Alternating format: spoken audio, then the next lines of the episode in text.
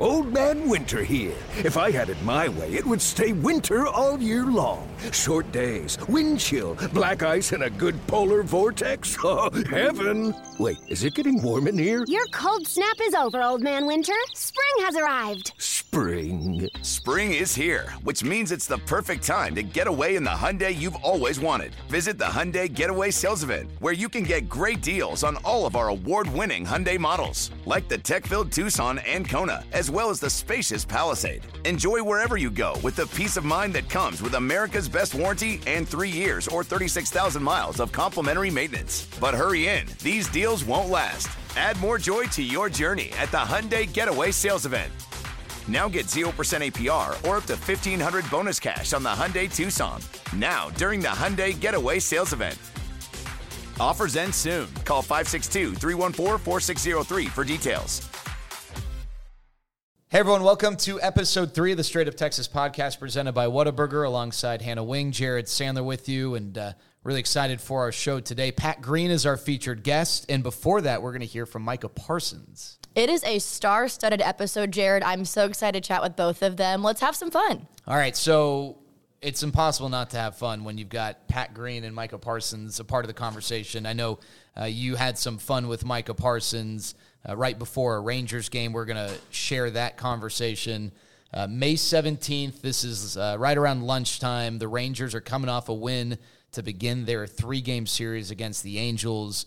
Uh, so exciting things for the Rangers. They've won back to back games, and uh, now we've got back to back great guests here in episode three. We absolutely do. And so let's talk about the Rangers, Jared. Today, obviously, like you just said, is May 17th. The Rangers played the Red Sox over the weekend, and Martin Perez allowed one run, had two walks, and struck out seven in six innings for his second straight win.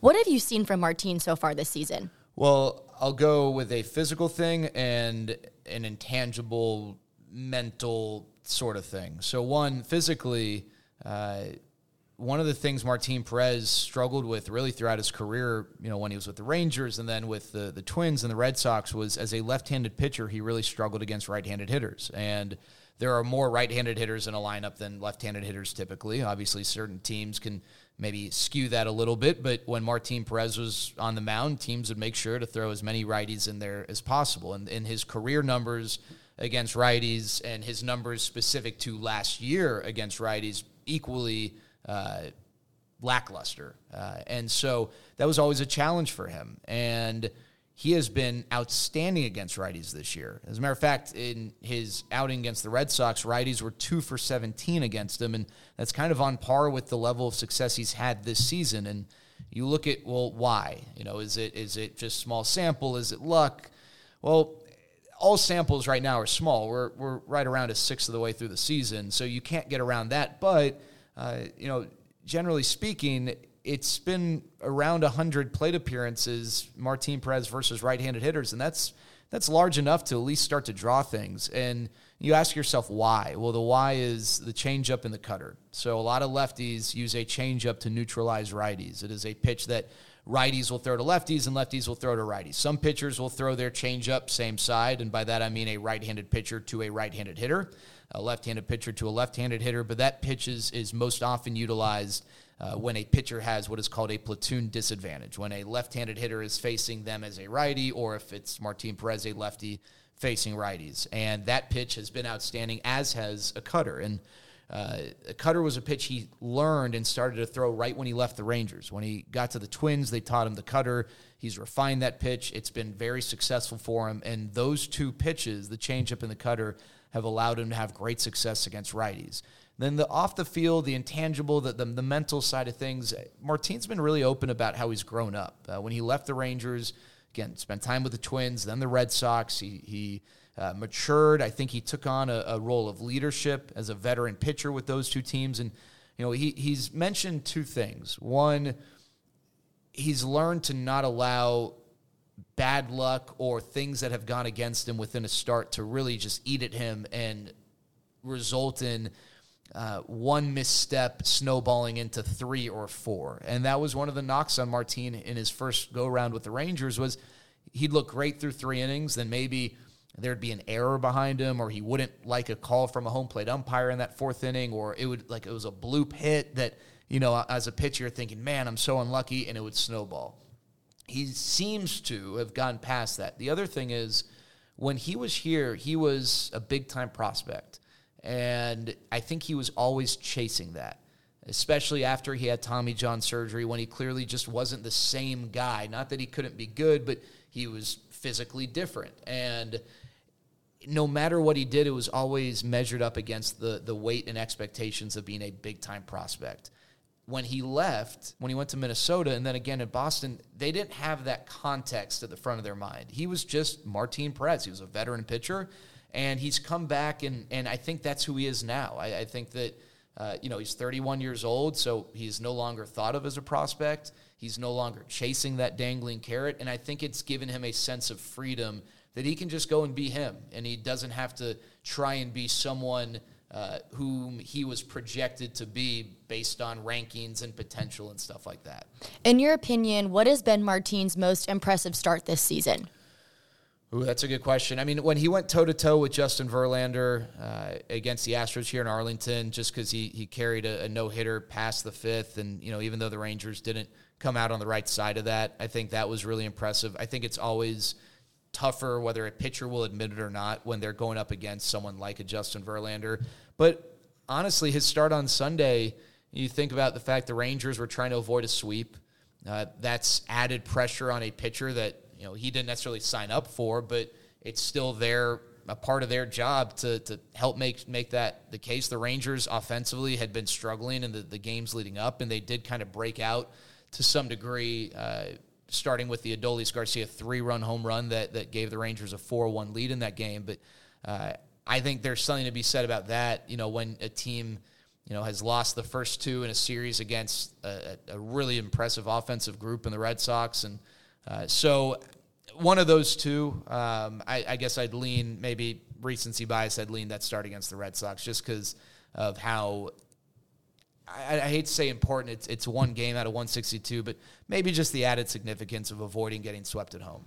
I know we talked last week about having a small sample. Obviously, it's very early on in the season. Martin's doing a lot of things right. Do you think he'll be able to maintain this consistency for the entire season? Well, I hope so, and and you know understand that he's pitching at like a Cy Young level right now, and I don't know if at the end of the year we're going to look at him and say, hey, you know, let, let's get this guy some votes for for the American League Cy Young, but know, the Rangers signed him to be a depth piece in their rotation. Uh, someone who, let's say, he got pushed out of the rotation because young pitchers were pitching so well, and and you know the eyes were on the future. He'd be willing to go to the bullpen. Yet here he is, and he's been this team's best pitcher. And uh, not only has he been incredibly impactful on the mound, but you talk to his teammates in the clubhouse as a as a veteran uh, source of wisdom. Uh, and I think it helps that he is a Latin American speaking, you know, a Spanish speaking Latin American player because I think that it, it allows him to connect to some of the Latin American players. You know, I think it's it's important to have multiple leaders who fill multiple buckets. And uh, and so I think in that regard, he's provided great value. I, I'd be lying to you if I like. I always like battle with this. I try not to allow like the first month of the season to totally like sway opinions. But it's a great point. It really yeah, is. no, but no, but but I'd be lying to you if I said that I hadn't thought about. Wait a second. You know, has this guy found something? And the reality is, the Rangers uh, in recent years have made habit of this with Lance Lynn, who came here and turned into one of the best pitchers in the American League. Mike Minor's best years as a major league pitcher were with the Rangers. Kyle Gibson made his first All Star team uh, as a member of the Texas Rangers and, and had a career year. And you know, Martin Perez is different because the Rangers had their hands on him previously, but it was a different regime. It was a different, uh, not just a different staff at the major league level, but just philosophically, there were a lot of things that were were approached differently then compared to now. And so I've allowed myself to think, hey, what if Martin Perez is this year's version of those guys? And uh, you know, even if he's eighty percent of that, that's a you know, a really, really valuable member of this team. Well, I'm very excited to see what Martin can do the rest of this season. But Jared, let's talk about the Rangers defense. What is standing out to you right now? Well, the the infield's got to grow a little bit defensively, and, and you think about it, uh, other than Nathaniel Lowe, new faces, right? So Andy Ibanez is playing a little bit at third.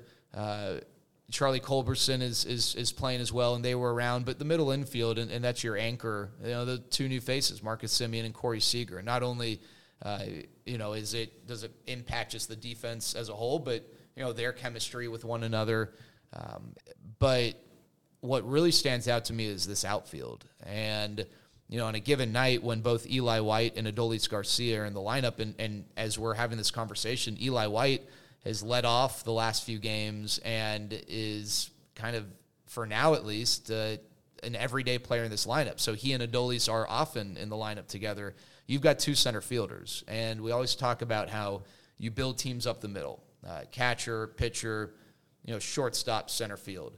And shortstops can play other positions. Uh, so if you have two of them, hey, one can play second, Marcus Semien. Uh, you have two center fielders, chances are they're going to be successful elsewhere in the outfield. And usually center fielders are able to cover a lot of ground. So if you have two of them, that just in, increases the amount of ground you can cover. And so with Eli White in left and Adolis Garcia in center, and now Cole Calhoun in right, who's won a gold glove and is very good defensively. You know, the Rangers outfield defense is is among the best in Major League Baseball. And, you know, I think that's that's always important. Uh, you know, the infield probably gets more action, but an infielder prevents, and, and, there are exceptions here, but a lot of times it's base hit or not, single uh, or not. Outfielders take away extra base hits. Uh, infielders can do that, you know, especially at the corners, but uh, more often than not, outfielders are in positions to take away extra base hits. And especially in this outfield, which is big, it plays big. Uh, you know, having guys like Eli White and Adolis Garcia who can cover a lot of ground because of their athleticism. Cole Calhoun is not necessarily the athlete that those guys are, but he is so proficient at getting a great jump and taking a perfect route that it, it allows his speed to play up even more. All three of them have really good arms. And so, you know, the Rangers compared to the rest of baseball, I'd be curious as this outfield trio settles in uh, how they measure up because those are three really, really talented outfielders. I want to share something about Eli White too, and obviously this doesn't impact the final score, how he plays, but just as a person, he's always just been so kind. I'm a member of the Best Buddies program in North Texas. We actually had some of our buddies out to batting practice last week, and Eli was just so crucial in that moment, making it so special for the kids. And he helped rally John King, Garrett Richards, even Taylor Hearn came by. And so I just want to speak more to the character of these guys on and off the field. And they're just really, really great people as well. Well, thank you for what you do with Best Buddies. Uh, I've seen you at, at, a Texas Legends game. Yes, absolutely. Uh, it's amazing. It's uh, such a great program, and it was really awesome being able to share that special moment with some of our players as well. Well, I can't think of many better people to uh, be a part of that program just with your spirit and whatnot. Thank you. But uh, I, I think that stuff's really neat and it, it, it matters. Um, you know, Eli White, uh, you're right, such a great guy. And I don't want to discount what he did by saying it costs nothing and it is so easy for them. Uh, but it kind of is, right? But it makes the world a difference totally. for, for these kids, whether it's a part of the Best Buddies program. I remember la- uh, not last year, it was like two, three years ago, maybe four years ago. Uh, time is, you know, it's all relative. But Ronald Guzman took a kid at spring training, and, and Guzzi, you know, no longer with the Rangers, but uh, took a kid at spring training and played catch with them.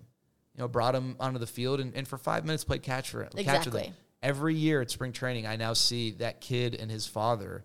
And if you know they weren't like locked in, committed Rangers fans before, they they certainly were after that moment. And and they also will always follow Ronald Guzman. And so, you know, when athletes, whether it's in baseball or any other sport, just, I don't even want to say go the extra mile, go the extra few steps to spend a few seconds, a few minutes with, with people.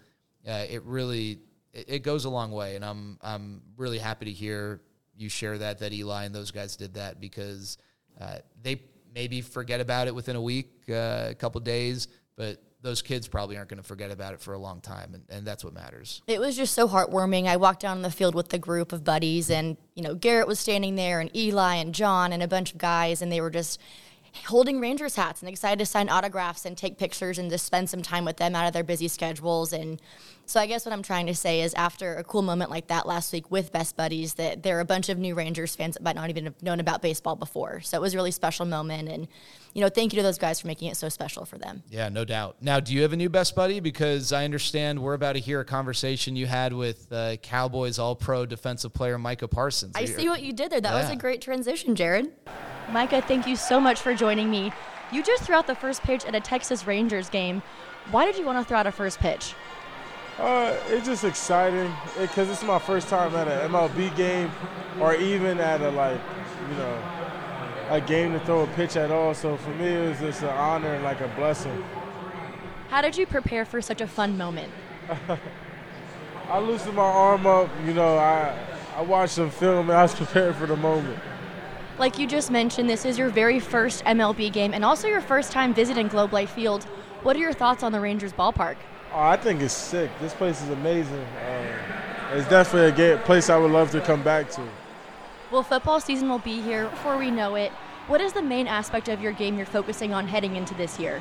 Uh, probably my pass rush, man. I'm just trying to become more dynamic in the passing game and try to find ways to get to the quarterback. You're heading into your second year with the Cowboys. What are you most excited about? I'm just excited about just getting back on the field and trying to win a championship. That's what it's all about. How about that? Micah Parsons getting on the mound. I, I feel So like cool. physically, So cool. he could probably hit some home runs if Oh, you put a bat in his hand. absolutely. I get him in the batting cages. I want to see what he can do. I remember Jamie Benn, Ben Bishop, and I forget who the third star was. They they went to the old ballpark a few years ago, and Jamie. I remember ben, that. Yeah, Jamie Benn had this reputation. He's a big baseball fan. Grew up as a really good baseball player in British Columbia, and he took some swings. And tell you what, if you closed your eyes, I, I don't know that you would have known that he was a an NHL player. I think you could have thought, hey, this guy, who's this prospect? A in the two-sport athlete. Yeah, Love it. Would love to see Micah doing the same thing. Now, uh, I know our next guest is a huge baseball fan. I don't know what he's like with a bat in his hands. I do know what he's like with a mic in his hands. yes, but, he's uh, a very talented country singer. We have Pat Green coming up talking with Jared and I after a word from our partners. Meet Whataburger's new Southern Bacon Double Burger, here for a limited time in participating locations. All right, we're joined right now by country music star and a big time Texas Rangers fan, Pat Green. Pat, thanks so much for being with us. I prefer three-time Grammy loser. yeah. I'm sure we'll dive into that in a bit. Three times, yeah. Every time I lost. But The- the yeah, thanks for having me on. I really appreciate it. The bad voting. We probably need a. Yeah, I just didn't grease the pad enough. I mean, Pat, you are a big part of Texas Rangers baseball, and we're going to get into that specifically here in a bit. But just generally speaking, how, why baseball, the Right. Rangers? How would you explain your fandom? lifelong fan. Uh, my dad was a big Rangers fan. Like we, we went to the ballpark that was out by Six Flags a lot when we'd come up from Waco to go to games, and it was, it was the Steve Buechele's kind of era, and we'd sit out in the bleachers because you know we didn't have a lot, and we just had a blast, man. It didn't, you know, just eating dogs and watching dad scream at people, and um, yeah, uh, that that's where it all kind of started. Um, I, I guess it never really stopped. I mean, I was a baseball player through high school. Um, I, I was pretty. I mean, I thought I was good, but I wasn't that good, and um, uh, good, I wasn't good enough to keep playing. Position? It's, uh, it's catcher. Okay. Yeah. Nice. Um, and that's Ed Nipper was my coach. Who the only reason why Ed I bring that up is because he was Rollie Fingers uh, coach as well. So he's kind of you know for for Texas he was one of the he was one of the cool coaches. So anyway, um, he when he looked at me and I was kind of a roly poly round mound kind of guy, and he looked at me and goes, "You're going to make a great target." so from that point on, I was in the I was in the squad. So. What do you remember most about coming to Rangers games as a kid? I, I remember the smells, you know, because back, you know, you're not, you haven't really experienced anything, and that is a completely unique, um, I, you know, it's just sensory overload. That you know, your your eyes, is a big giant green field, and thank God I don't have to mow it, and you can smell it, and you know, it's just the, you know, it's the briny water that they cook the dogs in, and the mustard, you know, it's just all that stuff kind of goes in at once, you know, and so th- yeah, just the sensory overload is the is the that's the ticket. That's what you're selling. Who were your favorite players to watch when you were growing up? Well, Nolan Ryan, uh, I mean, without a doubt, the day I finally shook his hand was a wonderful day. Um, but like when I was said, that? Do you, I mean, do you remember? Uh, oh, let me let me think. Let me search back. I, he he uh, he had me down to Alvin, Texas, to his house to play a, a few songs Wow. for his friends. Um, so I was probably in my late late twenty, mid late twenties, and um, and yeah, you know, he's just sitting there, and he talks the way he talks. I'm not going to try to impersonate him; be awful. but um, yeah, so going out to his place and knowing that he, he was he sat on the tractor that's sitting over there. You know, he's not this guy that just has a guy. You know, he's out there working and. Um, and you know he signed a baseball for me, and um, yeah, that was a great a great, great memory. And I got to meet him several times after that at baseball games, and I saw him at the World Series and so forth and so on. So yeah, it was. Um, you know, we weren't we're not friends by any stretch, but uh, I sure do like that. You know, when I shake his hand, he knows who I am. That's pretty neat. I'm curious, who else have you performed for? Either like a, a special show, or you realize they were in the audience. You're like, oh gosh, like I. Oh this is right, big time. George Bush was a big one for me. Um, uh, I, I did a few shows during his inauguration and um, back in the back in the day, right? And um, so when anytime he was around, I was always kind of a little. No pressure. Um, but then he hired me to do a couple of shows for his charity, and we did get to know each other. And so now it's like, I, it's, hey, Mr. President, whenever we're down in the bunker, and uh, Neil Levens, a, a dear, dear friend of mine, and me and my wife, and um, and our family, and so um, yeah, ev- ev- ev- you know, every now and then we'll get down there when the Prez is down there, and I get to. You know, that's when I'm really rubbing elbows. You know, I feel like yeah, I'm fish out of water, but I'm happy with it. Yeah, talk shop with him. You know, I, I could. You know, my stepdad ran for Congress the same time he ran for Congress, and uh, back in the late '70s. And so we talk about how they both lost, and, and how, how he he ended up, you know, carrying on to be, you know, the big guy. But um, anyway, yeah. So we, we have we have stuff to talk about, but it's not, you know, after about 20 minutes, you're like, okay, I'm gonna go over here. I'm, gonna Cool, go, uh, you're- yeah. I'm out of my depth here. Uh, Pat, so you, you mentioned going to games at the old park.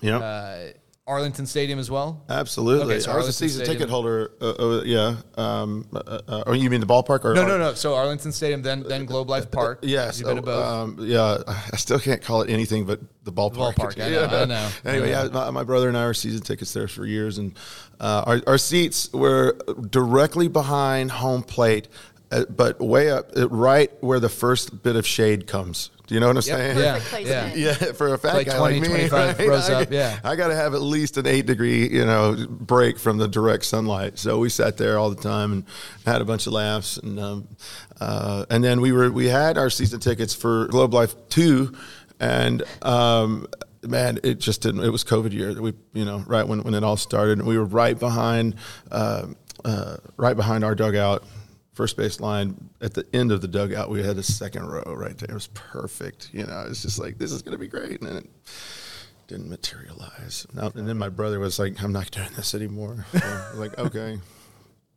but you still go to games though. oh my gosh yeah i've been to, i think i've been to six so far this year Oh, so doing pretty right. good Yeah. yeah, a, a friend Casey Donahew, uh, country singer, had, uh, had had his 45th birthday up here, and he rented out the party suite, and so it was like me. It was the it was the be- it, like if you had knocked out that suite.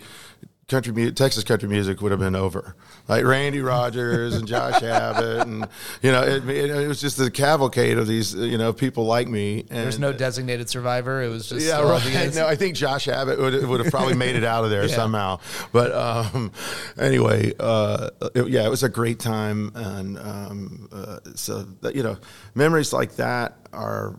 It- For the, with the Rangers, and we won, so I got to hear my song. so you know, it was, and then I, so I got to thumb my nose at those guys because none of them have a song to play after home with. You know, and I'm That would like, be the collaboration Did you of hear the year, this? though. Did you hear this? Right? Exactly. Right.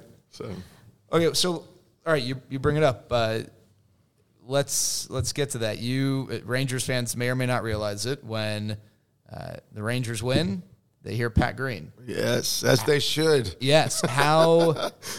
And, and I think about like for me specifically, and Hannah, I don't know if there's like a moment where you associate hearing the song, but uh, the 2010 ALCS, once yeah, once they you know, there's like a, I think one of the videos that's easy to access on YouTube. You got the strike three call, and then they show like a shot from like a drone or whatever, the fireworks shooting up Yeah. from the, and then I remember it well. and you can, you know, I see Michael Young throwing his glove up, and, and then you hear Pat Green. I, I'm getting chills I- thinking I about that. I was thinking Yeah. that. I have chills right now. Yeah. All right, so so tell us about the song Yeah. and then how it came to be that that this was going to be the song the Rangers played after they won. Man, to call Chuck and ask that question because I still don't know about that. But um, uh, I wrote the song. I was I was in college still, um, and I had a roommate named Paige Blanton, super cool guy. He lived down in uh, Pleasanton, Texas, south of San Antonio, and um, we loved being from Texas. It was like I don't know. It's like there's there's a group of people out there that like like me that just feel like we are the luckiest people that we were born right where we were born and um, i'm san antonio born so anyway um, we, we started thinking about uh, just a list of things that we liked about Texas. And, you know, we remembered a fishing trip down to Copano Bay. We remembered this and that. And, uh, you know, finding an old, you know, stop and go burrito that was had been under your seat for that literally happened. Had been under the seat for I don't know a full weekend, and it's still edible, you know, because it's You sure that? fried. Well, I, am still here, so uh, We're happy that you are. Right, right. I, I can't remember if a few days later I had a few uh, moments, but um, anyway, uh, so we just wrote that song. It just came out really, really naturally, um, and it, it, man, we played it everywhere all the time. And I guess um, you know, Chuck somehow heard it and decided that that was what we were going to listen to at the end of the game. But I, I've been to like I got to sing the national anthem one time, um, and it it played that night. So that was a long time ago. It was like 1998 or 99. So that was the that was when it started. Yeah, I I think back then. Okay. about that.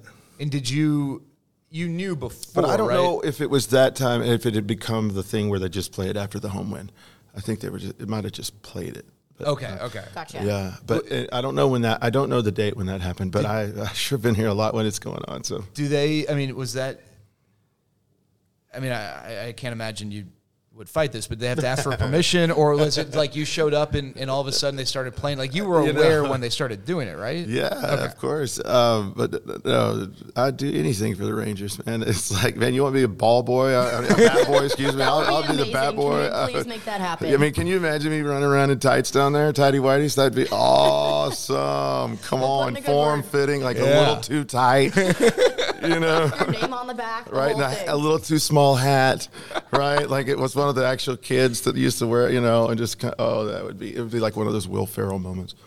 That's awesome. What do you remember about the first time I Like Texas was played after a Rangers win? Do you remember when it was? Do you remember what? No, I don't. I, it's been happening for so long, but I can tell you my favorite time was during that uh, that ALCS game, 2010, and I, I I was watching on TV, and I was, and of course, you know, I was like, oh. Is it gonna happen? Yes, it happened. you know, like you can hear it, right? And it's it's different in the new ballpark. Um, it's harder to hear on television than at at, at um, the ballpark at Arlington. And, you know, Globe Life One. GL one. GL one. Uh, yeah, it was easier to hear on television there, but um, either way, it's yeah, it's it's thrilling. Uh, Hannah, it's like I'm not I'm not kidding. I feel like a little boy every time I hear that, and it gives me such a well up of pride and and team spirit. Well, it is a great song. Does it ever get old hearing it after a Rangers win? I mean, Never. do people look at you when you're here at the ballpark and do they expect you to sing it, or what is that like for you? No, I, I think I've gotten so old. I don't think anybody recognizes me at all. They're just like, "Who's the old guy singing this song?" um, anyway, yeah, I, I, I don't know. It's been a part of my life. Range has been part of my life since I was little. So it's like, I, I mean, I'll sing it for them. I don't do the national anthem anymore. Um, I, after the, I've only done it twice in my life, right? So the first time I ever did it was at GL one, and it was an Oriole against the Orioles, you know, and I nailed it. I did, but I was so nervous. I looked up at the jumbotron, or they had this giant. My head was like twenty five feet wide, and I could see my left eye just it was twitching on this jumbo and I could see it. I was like, oh, now I can see it. Oh, it's me. You know, and so I'm so nervous, right? Uh, it's a very nerve wracking song to sing. You're all by yourself and you're, you're, you know, you're stretching your pipes out as far as they'll go. The next time I sang it was at a Baylor women's basketball game. Remember when they were like first became like the big deal? Yeah. That was the, yeah, yeah. that was the only thing Baylor could hang their hat on was the women's basketball team. I was like, yes, I'll come sing for you guys, and I totally dropped it. Like, uh, nightmare drop, like total freeze, vapor lock. Don't know the next word. Look up, and there's this little old veteran standing there with his veteran hat over his heart, and he just sinks his head down and shakes it with his eyes closed. And I was, Brutal. At, I knew at that moment that I would never ever sing that song again. Because here's what happens: if you nail it at the ballpark, GL one, it sounds like you know smattering of a pause. Play ball.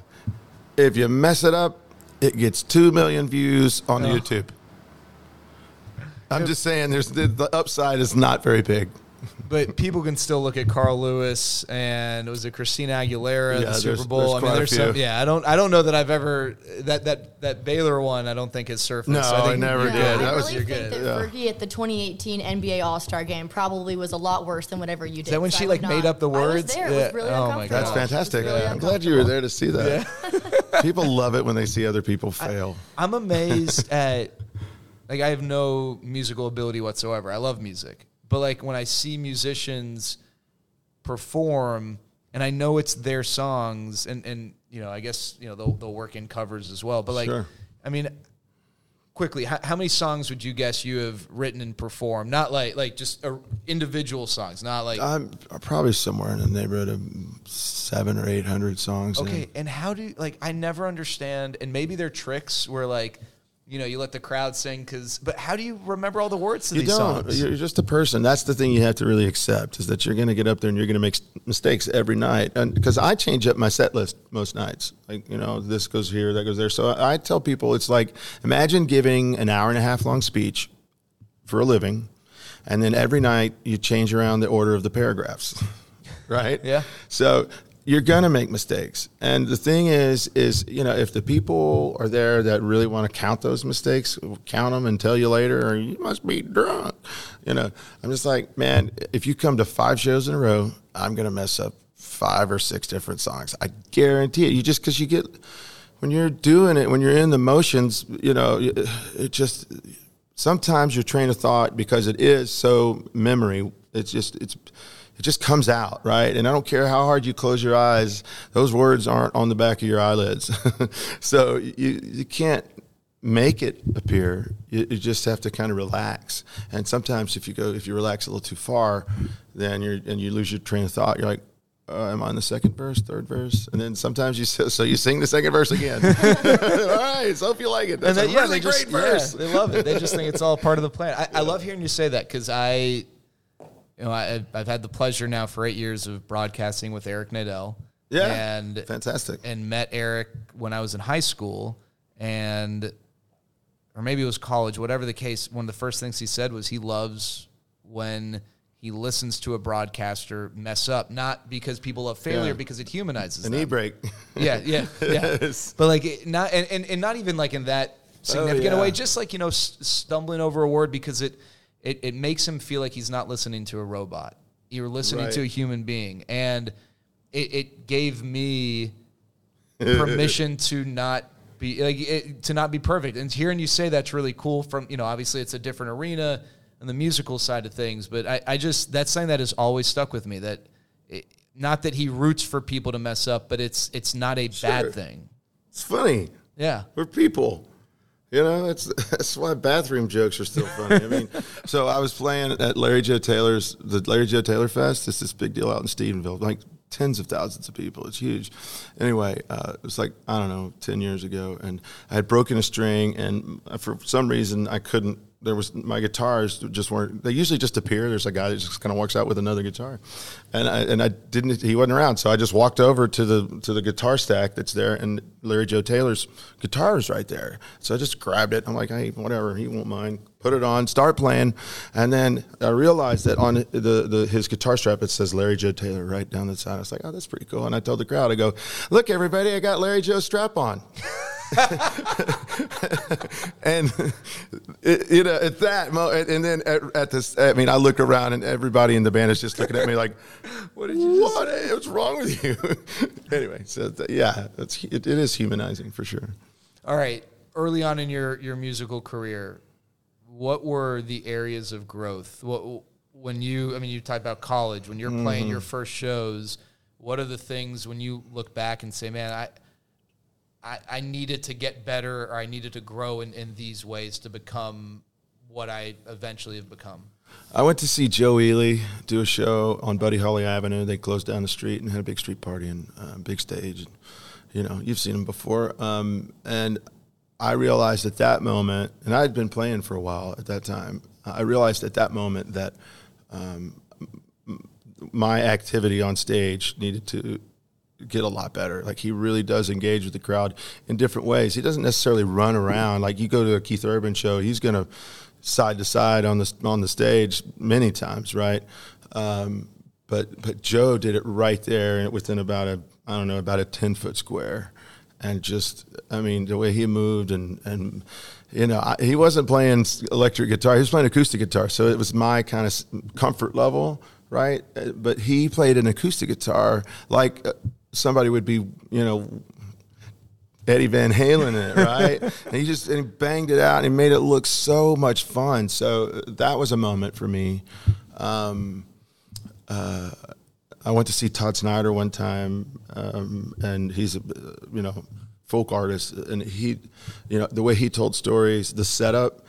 I realized that he had not only told that story many times, but he told it exactly that way many times because you really do when you're an entertainer, you don't want that dead space when you're like, and it was like, um, well, let me think what it was like. Um, uh, you don't want that dead space, right? And so uh, you could tell that he was he had polished that part of his show, and it, and it made it made it that much better.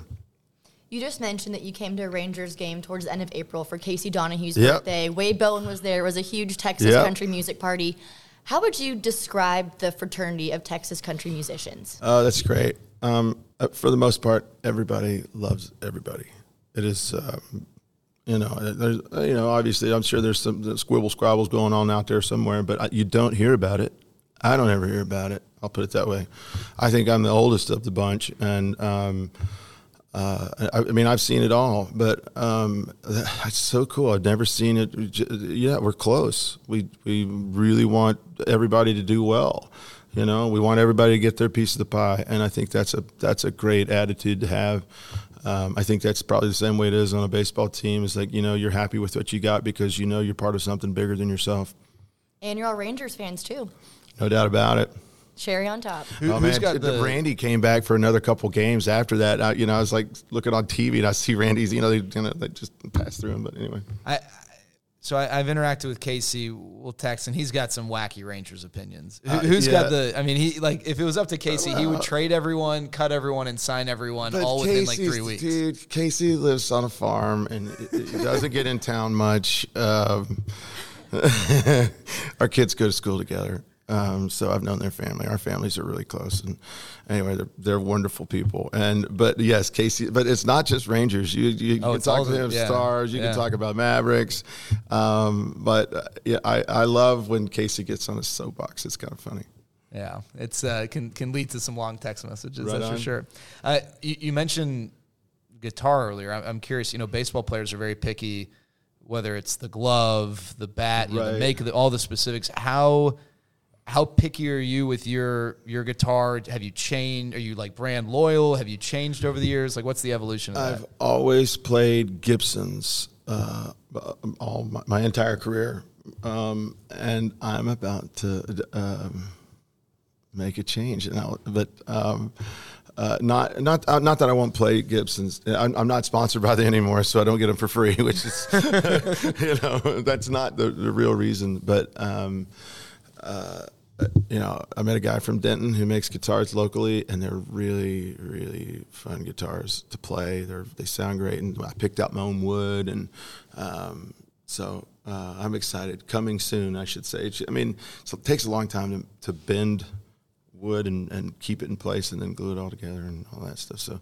it'll be another year before you see it. But um, when I do, you're gonna you're gonna know because they're cool looking guitars. You heard it here first. I know. We're excited to see. Well, Pat just answered our questions. Now it's time for him to answer yours with some fan submissions coming up after the break. Try the new spicy honey butter chicken biscuit only at Whataburger. Kick breakfast up a notch with Whataburger's all new spicy honey butter chicken biscuit. All right, back here with Pat Green, Straight Up Texas podcast presented by Whataburger, episode three. And Pat, one thing we've asked everyone and, and will continue to ask uh, is for a, a, rival or a competitor, and obviously in your field that might be applied differently, right? With whom you don't maybe have a relationship, uh, you, you, don't have like an existing friendship, but you just really respect and, and appreciate what they do.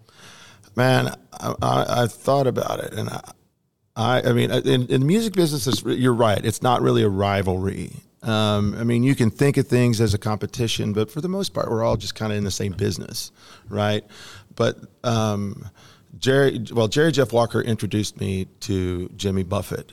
And I was going to say Jimmy Buffett is the guy that I wish I was a little closer to because he is the master of marketing and, and making uh, a brand that is, uh, you know, it's tenable to everybody. There's not a single soul out there who can't understand a little bit of boat drink, beach music. You know, everybody gets that. And so um, my brand was always Texas, right? I was like, if I can get, so back when I started, um, like 30% of all the country music purchased in the US was in Texas. So I figured if I got Texas, then sooner or later the rest of it would catch up, right?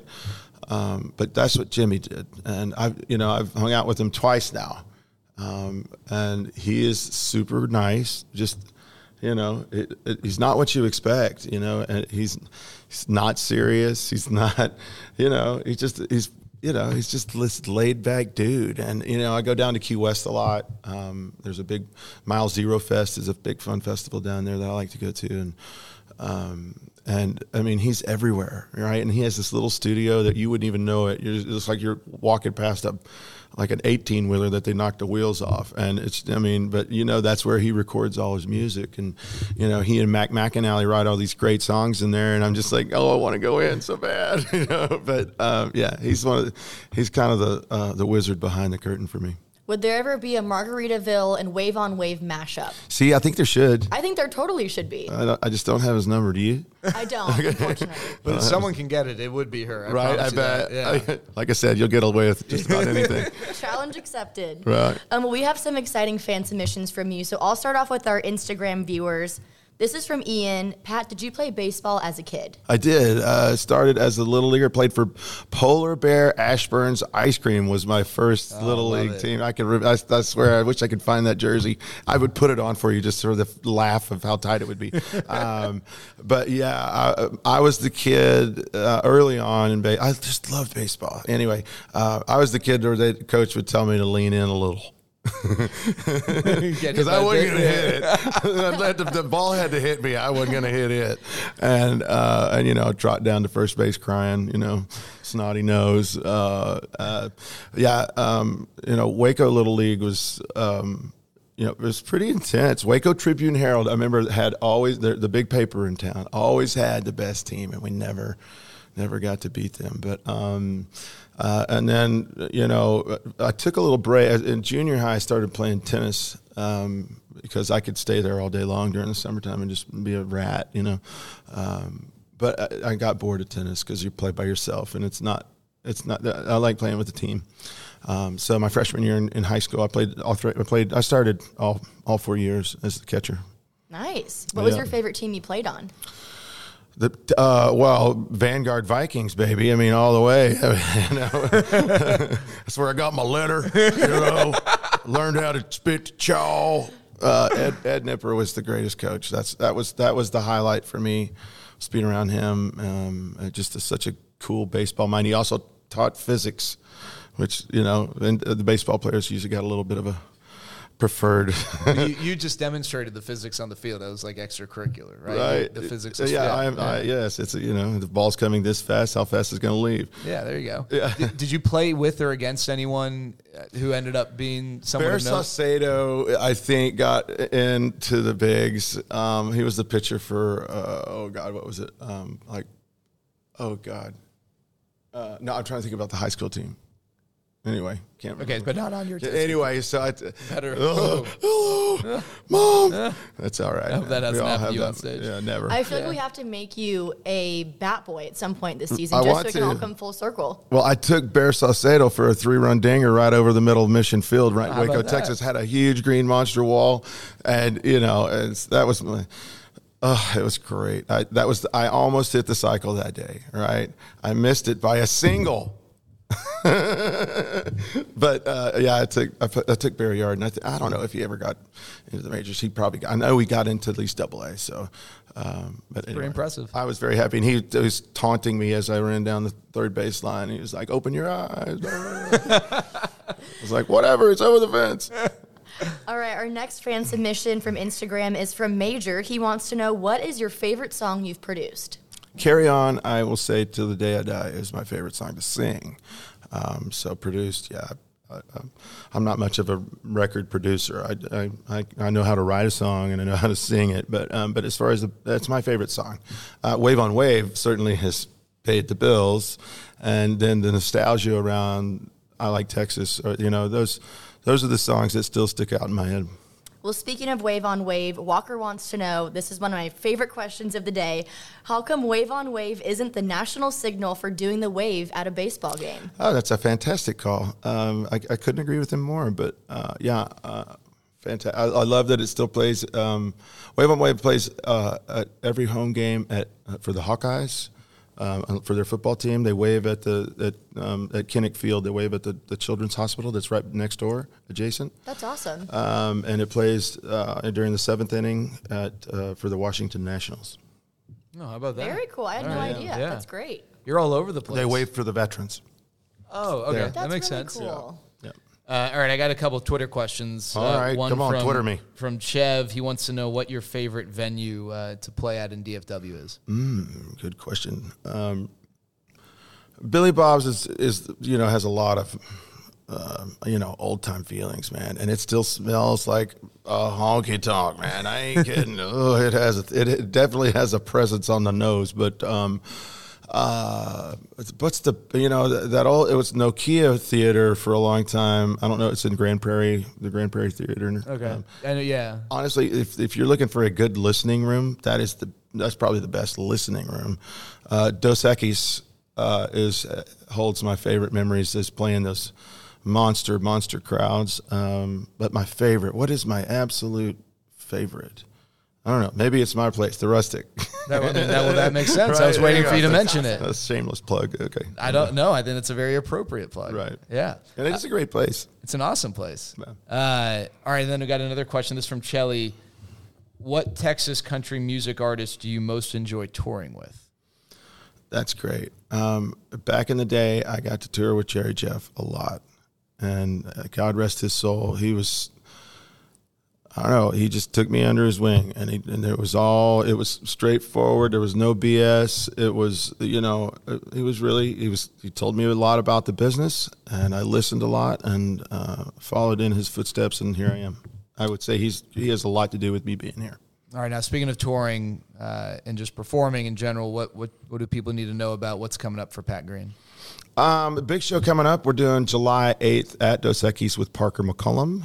Um, so I'm look, looking forward to that. Um, and then, of course, you know, patgreen.com and all those other places. Uh, and my, you know, all my socials, you can find out what's what's coming up. I think we have a, uh, I know we have Rustic coming up sometime this year. Um, I think Lava Cantina maybe once this year. Uh, we've already done our Billy Bob show, so we won't be back there till um, till January. But um, anyway, yeah, it, we're playing. We play here. I don't know. I, thi- I think two or three more times before the end of the year. I got to ask you the hardest hitting question of the Oh, day. please. And since this is the Straight Up Texas podcast presented by Whataburger, what is Pat Green's Oh. go to Whataburger order? Number five: mayonnaise, lettuce, onions, side of cream gravy. Simple. Iced tea. Simple. Love it. Yeah. That's I mean it's every time. It really is like Do you now? like my wife doesn't ask me if she's She going to Whataburger, you know, for the family. She just picks it up and brings it home. I need it. I need it. Emily needs to. But we are the, we are a Whataburger her. Family for sure, right? Like, uh, like we, we have the ranch, we have the mayonnaise, we have the ketchup in our house.